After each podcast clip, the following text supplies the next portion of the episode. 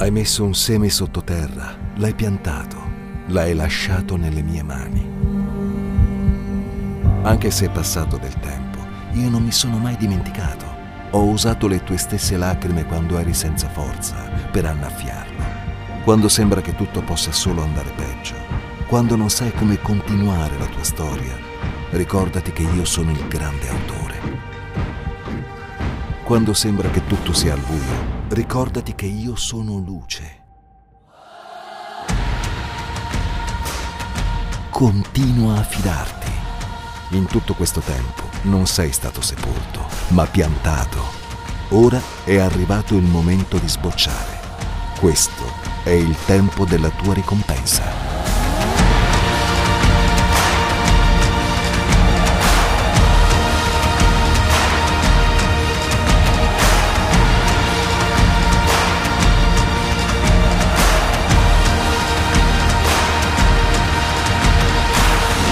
Harvest 2023, quando Dio usa le tue lacrime per far fiorire il deserto. Io sono appena tornato da Milano, eh, amo andare a Milano, però c'è una cosa che quando vado a Milano mi mette in difficoltà, grande difficoltà. Chi mi vede, sapendo che insieme a mia moglie siamo i pastori di questa chiesa, una delle domande più spinose che mi fa è come va la Chiesa? Come sta la Chiesa? Voglio girare a voi questa domanda. Come state? Perché io non so mai come rispondere.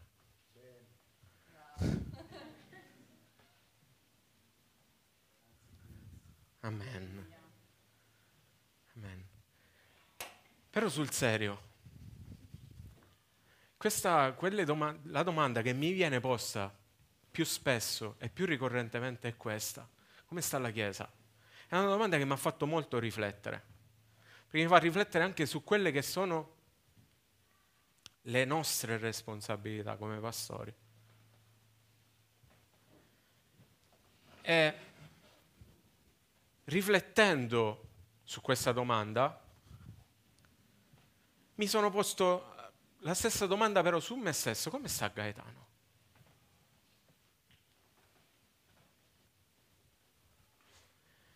Prima di andare su, ho attraversato un periodo in cui mi sono ritrovato nelle stesse condizioni del paralitico.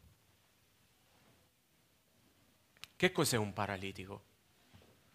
Paralitico è una persona che vorrebbe, ma non può. Io mi sono immaginato una persona che per tutta una vita dentro ha un fuoco di passione, di desiderio di mettersi a, mo- di mettersi a camminare, di saltare, di ehm, correre, qualsiasi cosa noi facciamo, però non la può fare. E ho provato a immedesimarmi su quella che è la sensazione che un paralitico può provare. Immagino che un grandissimo senso di frustrazione possa nascere in lui. E a livello spirituale, dal punto di vista spirituale, non è difficile essere paralitici. Torniamo nuovamente alla visione e al significato di che cosa vuol dire. Voglio fare qualcosa, sento il desiderio, la passione, il grido di voler cambiare questa città.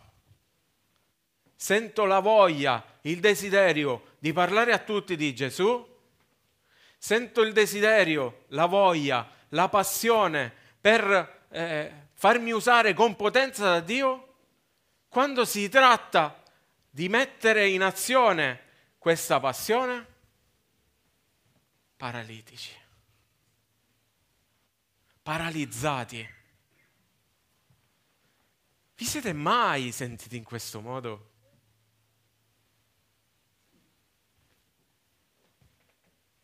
Io mi sono sentito in questo modo. non ho problemi a, a confessarlo. Mi, mi sono sentito frustrato perché vorrei molto di più e non riesco a tirar fuori questo molto di più che vorrei. Mi sono sentito arrabbiato perché voglio muovermi e non riesco a muovermi e non capisco perché non riesco a muovermi. E allora mi sono messo nei panni di quest'uomo.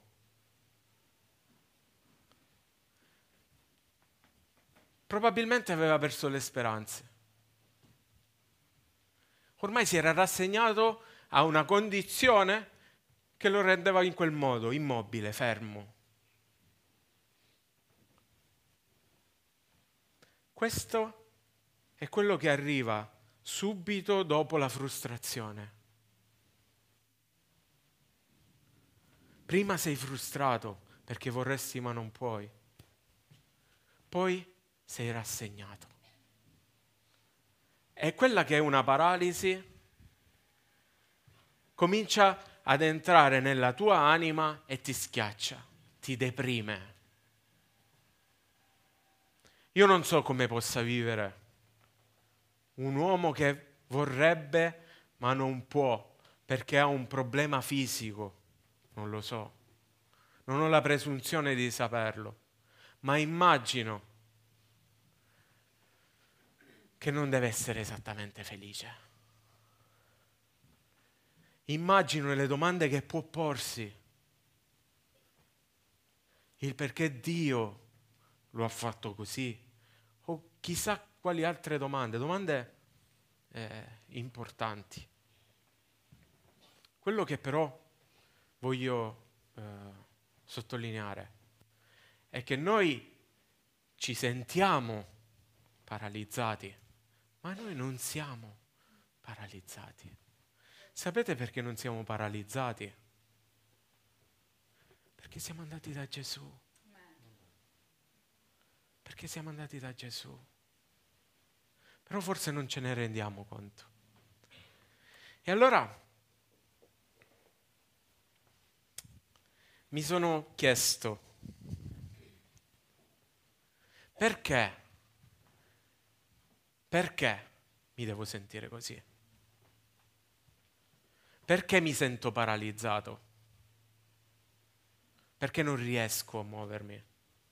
Sapete che eh, la Bibbia ci invita ad avere una concezione molto sobria di noi stessi. Molto spesso noi giustifichiamo le nostre paralisi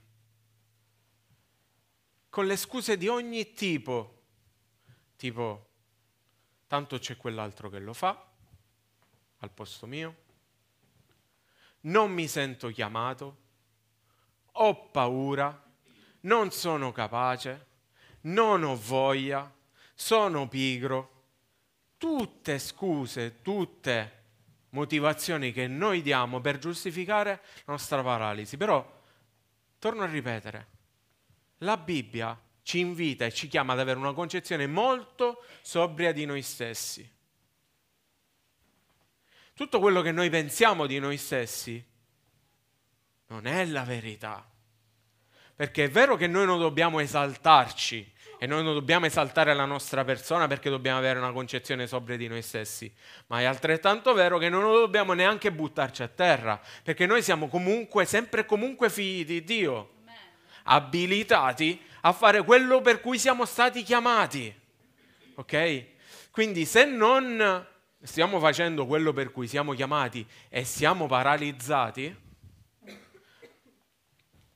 è inutile che continuiamo a darci scuse ma è importante che cominciamo ad assumerci le nostre responsabilità del perché ci sentiamo paralizzati in un corpo che non è il nostro. Perché questo non è il nostro corpo. In questa storia ci sono diversi soggetti. Non è uno il soggetto. C'è il paralitico, c'è Gesù ovviamente, ci sono i farisei e i dottori e ci sono gli uomini che trasportano gli, amici, gli uomini che trasportano il paralitico. E io voglio analizzare insieme a voi ciascuna di queste figure, così magari ciascuno di noi può rivedersi in ciascuno di essi o in qualcuno di essi. Iniziamo a leggere. Luca capitolo 5, anzi sì, Luca capitolo 5 dal 18 a 20. Ed ecco degli uomini che portavano sopra un letto un uomo che era paralizzato e cercavano di farlo entrare e di metterlo davanti a lui. Non trovando modo di introdurlo a causa della folla, salirono sul tetto e fatta un'apertura tra le tegole, lo, cavar- lo calarono giù con il lettuccio, lì nel mezzo, davanti a Gesù. Ed egli, veduta la loro fede, disse, uomo, i tuoi peccati ti sono perdonati. Ora,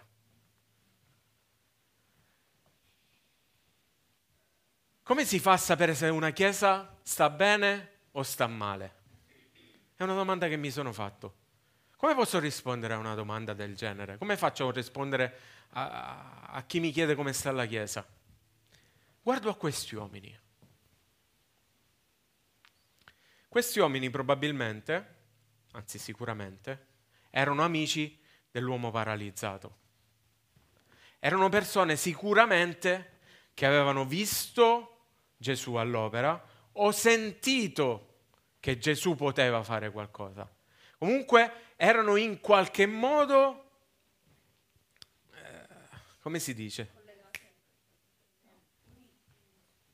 No. Eh, sì, vabbè, dai. In qualche modo questi uomini erano imbrischiati.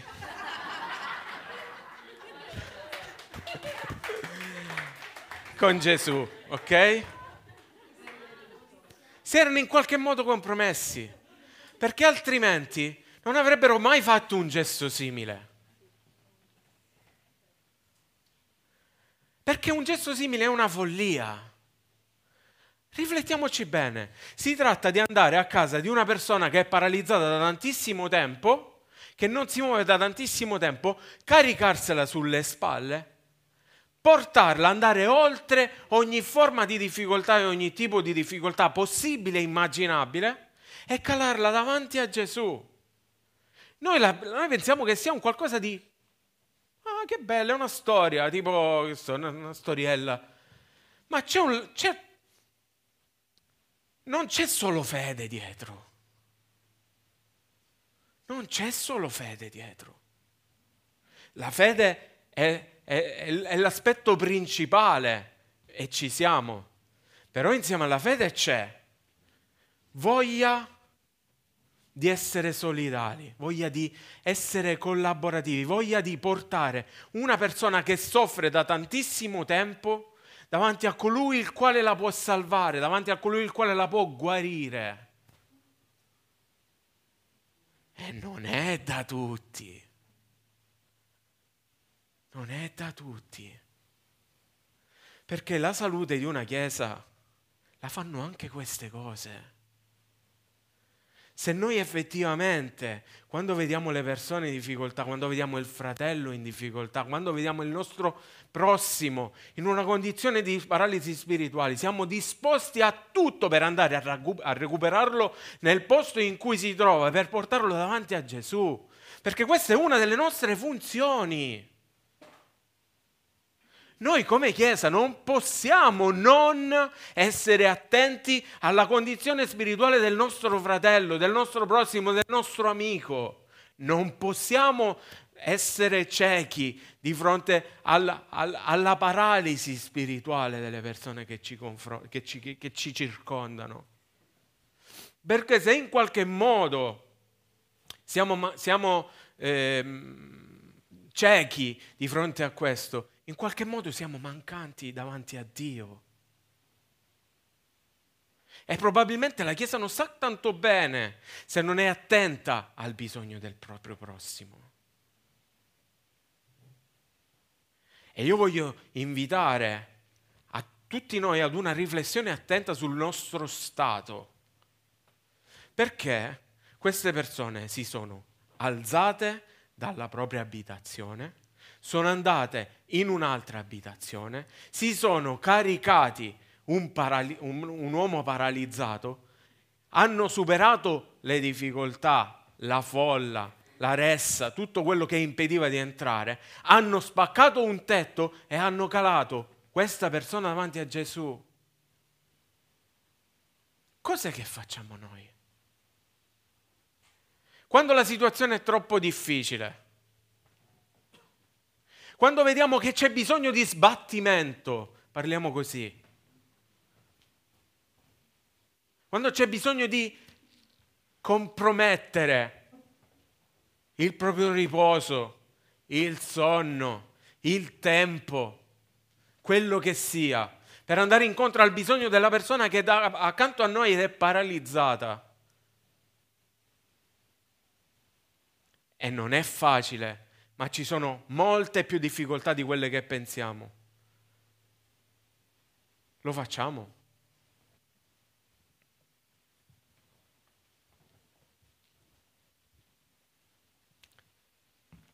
Grazie per non aver risposto. La condizione di una Chiesa è determinata anche da quanto siamo attenti al bisogno nostri, del nostro prossimo. Il nostro prossimo, il nostro fratello che è qui in Chiesa, il nostro prossimo anche la persona che non ha mai conosciuto Gesù, probabilmente come anche il paralitico, e che ha bisogno di vedere la nostra fede. Perché quella che Gesù ha apprezzato, quella che Gesù ha lodato, non è stata la fede del paralitico. Il miracolo che Gesù ha fatto non lo ha fatto sulla fede del paralitico, l'ha fatto sulla fede degli amici.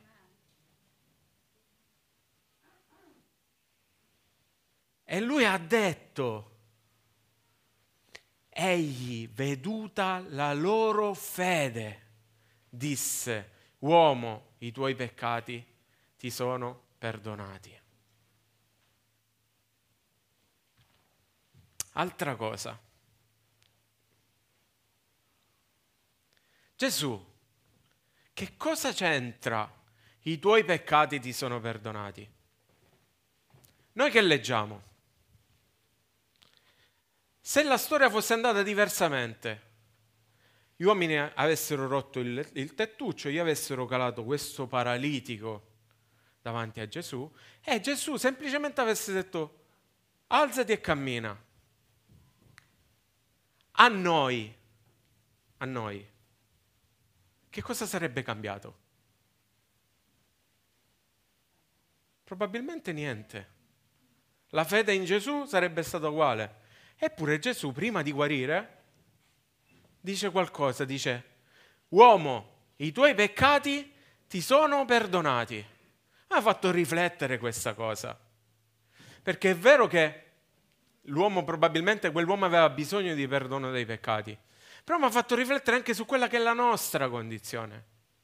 Quando noi vediamo la persona, il paralitico in mezzo a noi, la persona che sta male, e non riesce a dare quello che vorrebbe dare o che potrebbe dare. Qual è la nostra reazione? Cosa diciamo a lui? Alzati e cammina?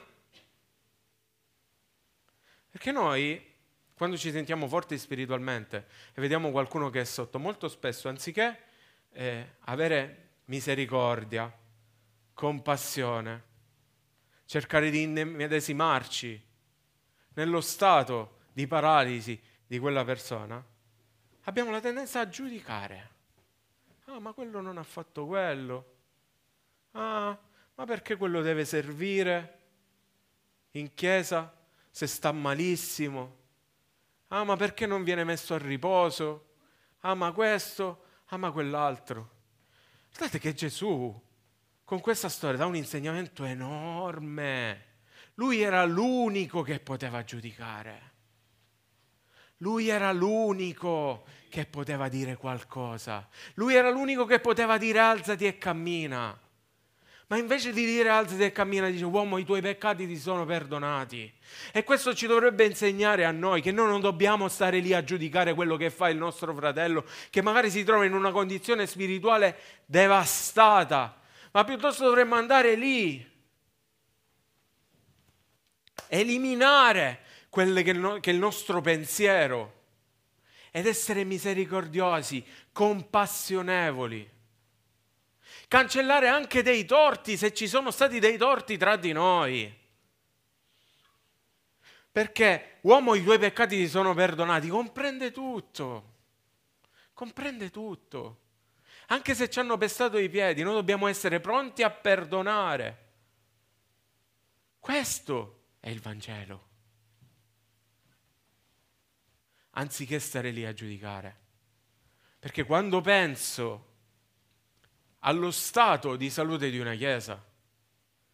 E vedo una chiesa che anziché giudicarsi, anziché chiacchierare, anziché parlare dietro le spalle di quello sta in quel modo, quello sta in quel modo, vedo una chiesa che è pronta a prendere un lettuccio, a caricare il paralitico e a portarlo davanti a Gesù e ad eliminare ogni forma di giudizio. Perché il giudizio non è per noi. Il giudizio non è per noi. Il giudizio non è per noi. È l'amore che è per noi. È l'amore reciproco che è per noi. È l'aiutare chi è debole. È l'aiutare chi è sofferente. È portare ai piedi di Gesù. Vedi una persona che si è allontanata. Vai alzati, scomodati, circondalo, vallo a prendere da qui, abbraccialo, non lo giudicare, prega per lui e portalo davanti a Gesù. Affinché lui si possa alzare e camminare. Questa è la Chiesa. Questa dovrebbe essere la Chiesa.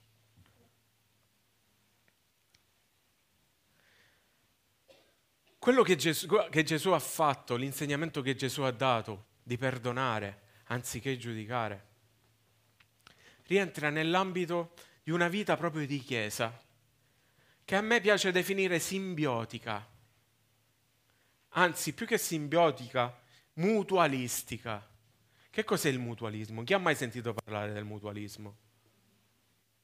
Che cos'è il mutualismo? Brava Sonia. Mutualismo. Questo è un anemone. Questo è un pesce pagliaccio. Questo è un anemone, ok? Mutualismo in biologia è un'associazione tra individui di specie differenti, ma anche non di specie differenti nel nostro caso, perché siamo tutti uomini, detta anche simbiosi mutualistica che comporta un vantaggio reciproco per gli individui associati, senza che tale rapporto sia obbligato senza che nessuno ce lo dica, potendo le due specie vivere anche indipendentemente l'una dall'altra. Però viviamo indipendentemente l'una dall'altra, ma ci assistiamo gli uni gli altri, perché oggi il paralitico sono io, domani il paralitico potresti essere tu. La vita spirituale è una battaglia, non è una una festa, una, una, una, La vita spirituale è una battaglia. Oggi sono io paralitico e lo sono stato e mi sono sentito paralizzato. Domani potremmo essere tutti noi. E non so quanti di noi lo siano, sinceramente. Ma non siamo qua per giudicare questo. Siamo qua per andare tutti dove? Ai piedi di Gesù. Perché è lì è Lui che, che può farci rialzare, è Lui che può guarirci, è Lui che può rialzarci, non sono io. Quello che posso fare io è andare a prenderti a casa e portarti lì. Ma lo devo fare, lo dobbiamo fare. Una chiesa che sta bene lo fa. Amen? Amen. Amen.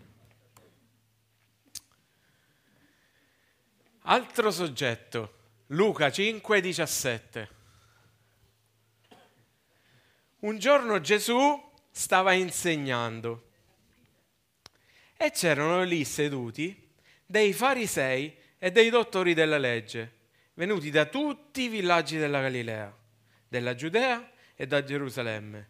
E la potenza del Signore era con lui per compiere guarigioni. Niente a caso nella Bibbia, ok? C'è scritto che un giorno, mentre Gesù insegnava, c'erano i farisei, i dottori della legge, che erano lì a ascoltarlo, e insieme a questo, il contesto, c'è scritto, e la potenza del Signore era con lui per compiere guarigioni. Adesso,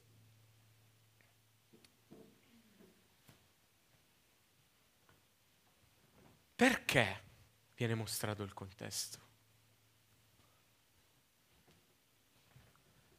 Ci sono i farisei e i dottori della legge, religiosi del tempo, come possiamo essere religiosi noi, che quando c'è Gesù che parla, quando vengono alle riunioni, anziché attivarsi per andare a ricercare la potenza del Signore per compiere le guarigioni e i miracoli, stanno lì fermi immobili. Stanno lì fermi immobili ad ascoltare. Stanno lì fermi immobili ad, e attenti che qualche cosa possa, possa sbagliare. Qualche cosa di sbagliato possa succedere, come è successo a Gesù. Gesù non aveva bisogno di dire i tuoi peccati sono perdonati attirandosi addosso gli insulti di farisei e dottori che lo accusarono subito di blasfemia. Gesù non aveva bisogno di questa accusa. Gesù poteva semplicemente guarire e dire alzati. Eppure decise di fare questo. Noi, non, noi dobbiamo stare attenti, dobbiamo stare attenti a venire qui in chiesa con la giusta attitudine. Perché se veniamo con l'attitudine di eh, stare fermi ad ascoltare in maniera religiosa ciò che viene detto o non detto, ciò che viene detto o omesso? E siamo subito lì pronti a dire hai sbagliato questa cosa, sei un blasfemo, facciamo la fine di passare per religiosi, del, del, del, per passare religiosi della situazione e per perderci i miracoli che Gesù vuole fare in mezzo a noi. Ci sono dei gruppi di persone che stanno lì attente ad ascoltare, ci sono degli altri gruppi di persone che siccome c'è Gesù, vengono qui con l'aspettativa di aspettarsi da Gesù il miracolo. Vengono qui con l'aspettativa di cercare Gesù, di mettersi ai suoi piedi, di cercare la liberazione, di cercare la guarigione, di cercare la libertà, di cercare anche semplicemente l'adorazione. E questa è la differenza tra il religioso e chi cerca Gesù con passione. Dobbiamo smetterla di essere passivi nel nostro, nella nostra fede. Dobbiamo smetterla di essere passivi nella nostra religiosità. Qui, indipendentemente da chi predica, noi siamo qui per Gesù. Noi siamo qui per cercare Gesù, per cercare il suo volto. Noi siamo qui per predicare su Gesù, noi siamo qui per essere toccati e trasformati da Gesù, non siamo qui semplicemente per ascoltarci la predica, poi andarcene a casa e domani è come se non è successo niente. E magari stiamo a giudicare se è stata bella o è stata brutta, se il colpo è stato potente o non è stato potente. Ma che ci frega? Ma che ci frega? Per che cosa siamo qui? Per guardare uno spettacolo. Siamo qui perché siamo incuriositi dal fatto che Gesù era lì e vogliamo tutti vedere il miracolo e non siamo lì invece con l'aspettativa che Gesù è qui e che Gesù lo farà il miracolo. E noi non siamo curiosi di vedere il miracolo, siamo curiosi, siamo, eh, abbiamo voglia di vedere le persone guarite abbiamo voglia di vedere le persone in piedi, abbiamo voglia di vedere le persone restaurate. Questa è la nostra voglia. Questa deve essere la nostra, la nostra attitudine, il nostro atteggiamento.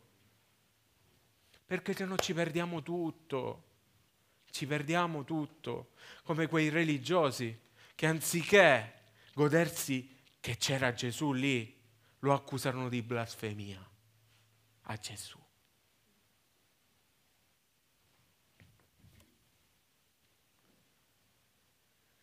Nell'Antico Testamento c'è una storia.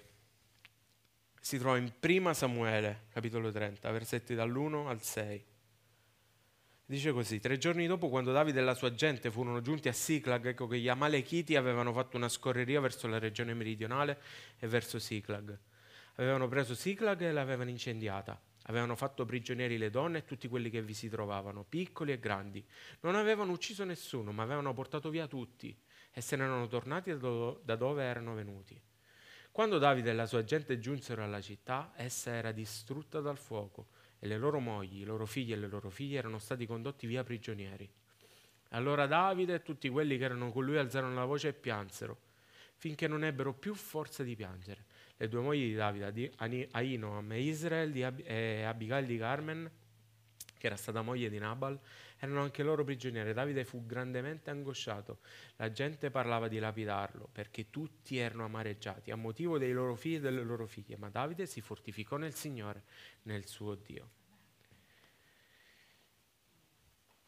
L'esercito di Davide ancora non era re. Era un esercito di scappati di casa, gente scontenta, erano ribelli, erano anche malvagi alcuni di loro. Se noi guardiamo nostro, la nostra vita, il nostro passato, possiamo dire che siamo un esercito di scappati di casa. Eravamo miseri nella nostra condizione. O mi sbaglio? Io ero una schifezza, una pezza per i piedi. Ok? Se sono rinato e sono risorto è solo grazie a Gesù. Come faccio? Come faccio? Consapevole di quella che era la mia condizione allora e di quella che è la mia condizione attuale, a non avere un occhio di riguardo per quelle persone che magari restano indietro perché che cosa è successo in questa storia? È successo questo, che Davide si fortificò nel Signore quando tutti parlavano di lapidarlo e andò a riprendersi quello che era suo, le mogli e le compagne, quello che la Chiesa insieme dovrebbe fare quando il gioco si fa duro. Chiudersi, compattarsi insieme, intercediamo, preghiamo, andiamo a lottare, andiamo a conquistare andiamo a riprenderceli tutti. Però che cosa è successo? Che mentre succedeva questo, di questi 600 che erano con Davide, 200 restarono indietro. Gli altri continuarono, continuarono a intercedere, ad andare. Eppure, eppure, leggiamo questo che Davide tornò verso quei 200 uomini che per la grande stanchezza non avevano potuto stare dietro e che egli aveva fatto rimanere al torrente Besor. Quelli andarono a incontrare Davide e la gente che era con lui. Davide si avvicinò a loro e si informò sulla loro salute. Allora tutti i malvagi e i perversi fra gli uomini che erano andati con Davide presero a dire Dato che costoro non sono venuti con noi, non daremo loro nulla del bottino che abbiamo recuperato. Ciascuno di loro riavrà sua moglie e i suoi figli se li portino via e se ne vadano. Ma Davide disse, non fate così, fratelli miei, riguardo le cose che il Signore ci ha date, che il Signore ci ha date. Egli ci ha protetti e ci ha dato nelle nostre mani la banda che era venuta con noi. Basta lasciare indietro le altre persone. Basta soffermarci su quelli che possono essere i difetti. Basta soffermarci sul fatto che magari in mezzo a noi ci possono essere dei paralitici, delle persone immobili. Basta questo. Piuttosto compattiamoci, lottiamoci, lottiamo, mettiamoci in preghiera, intercediamo. E se c'è qualcuno che è stanco, parteciperà con noi quando ci sarà la vittoria. Ma noi non possiamo, consapevoli di quella che era la nostra condizione, giudicare chi sta male, perché noi siamo stati i primi a stare male. E se siamo quelli che siamo è soltanto per grazia e per misericordia di Dio. Non è per merito nostro, non siamo niente, non siamo capaci di niente. È Dio, è Dio che ci ha reso la grazia di, di, di risollevarci. È Dio che ci dà la forza di essere qui a servire. È qui che ci dà la grazia di poter stare davanti a Lui, a pregare. È Lui, perché noi non siamo niente, siamo polvere. È proprio per questo motivo che noi dobbiamo anche avere uno sguardo attento per le persone che stanno male. Proprio perché anche noi siamo stati così.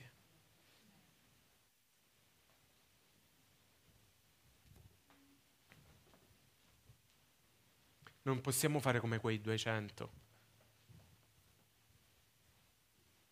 Girarci dall'altra parte. Tu sei paralitico? Rimani paralitico. Stai male? Ti passa.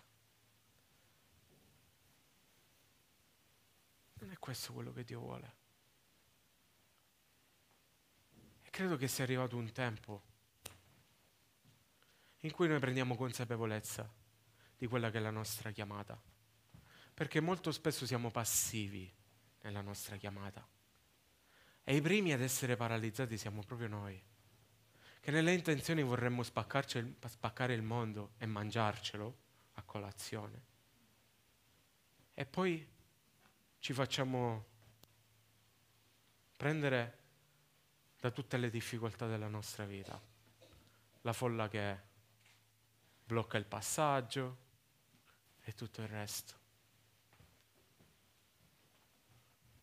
Però, siccome la Bibbia parla di avere una concezione sobria di noi stessi, e siccome noi sappiamo chi siamo e perché siamo stati chiamati forse adesso è il caso che cominciamo ad attivarci e attivarci seriamente.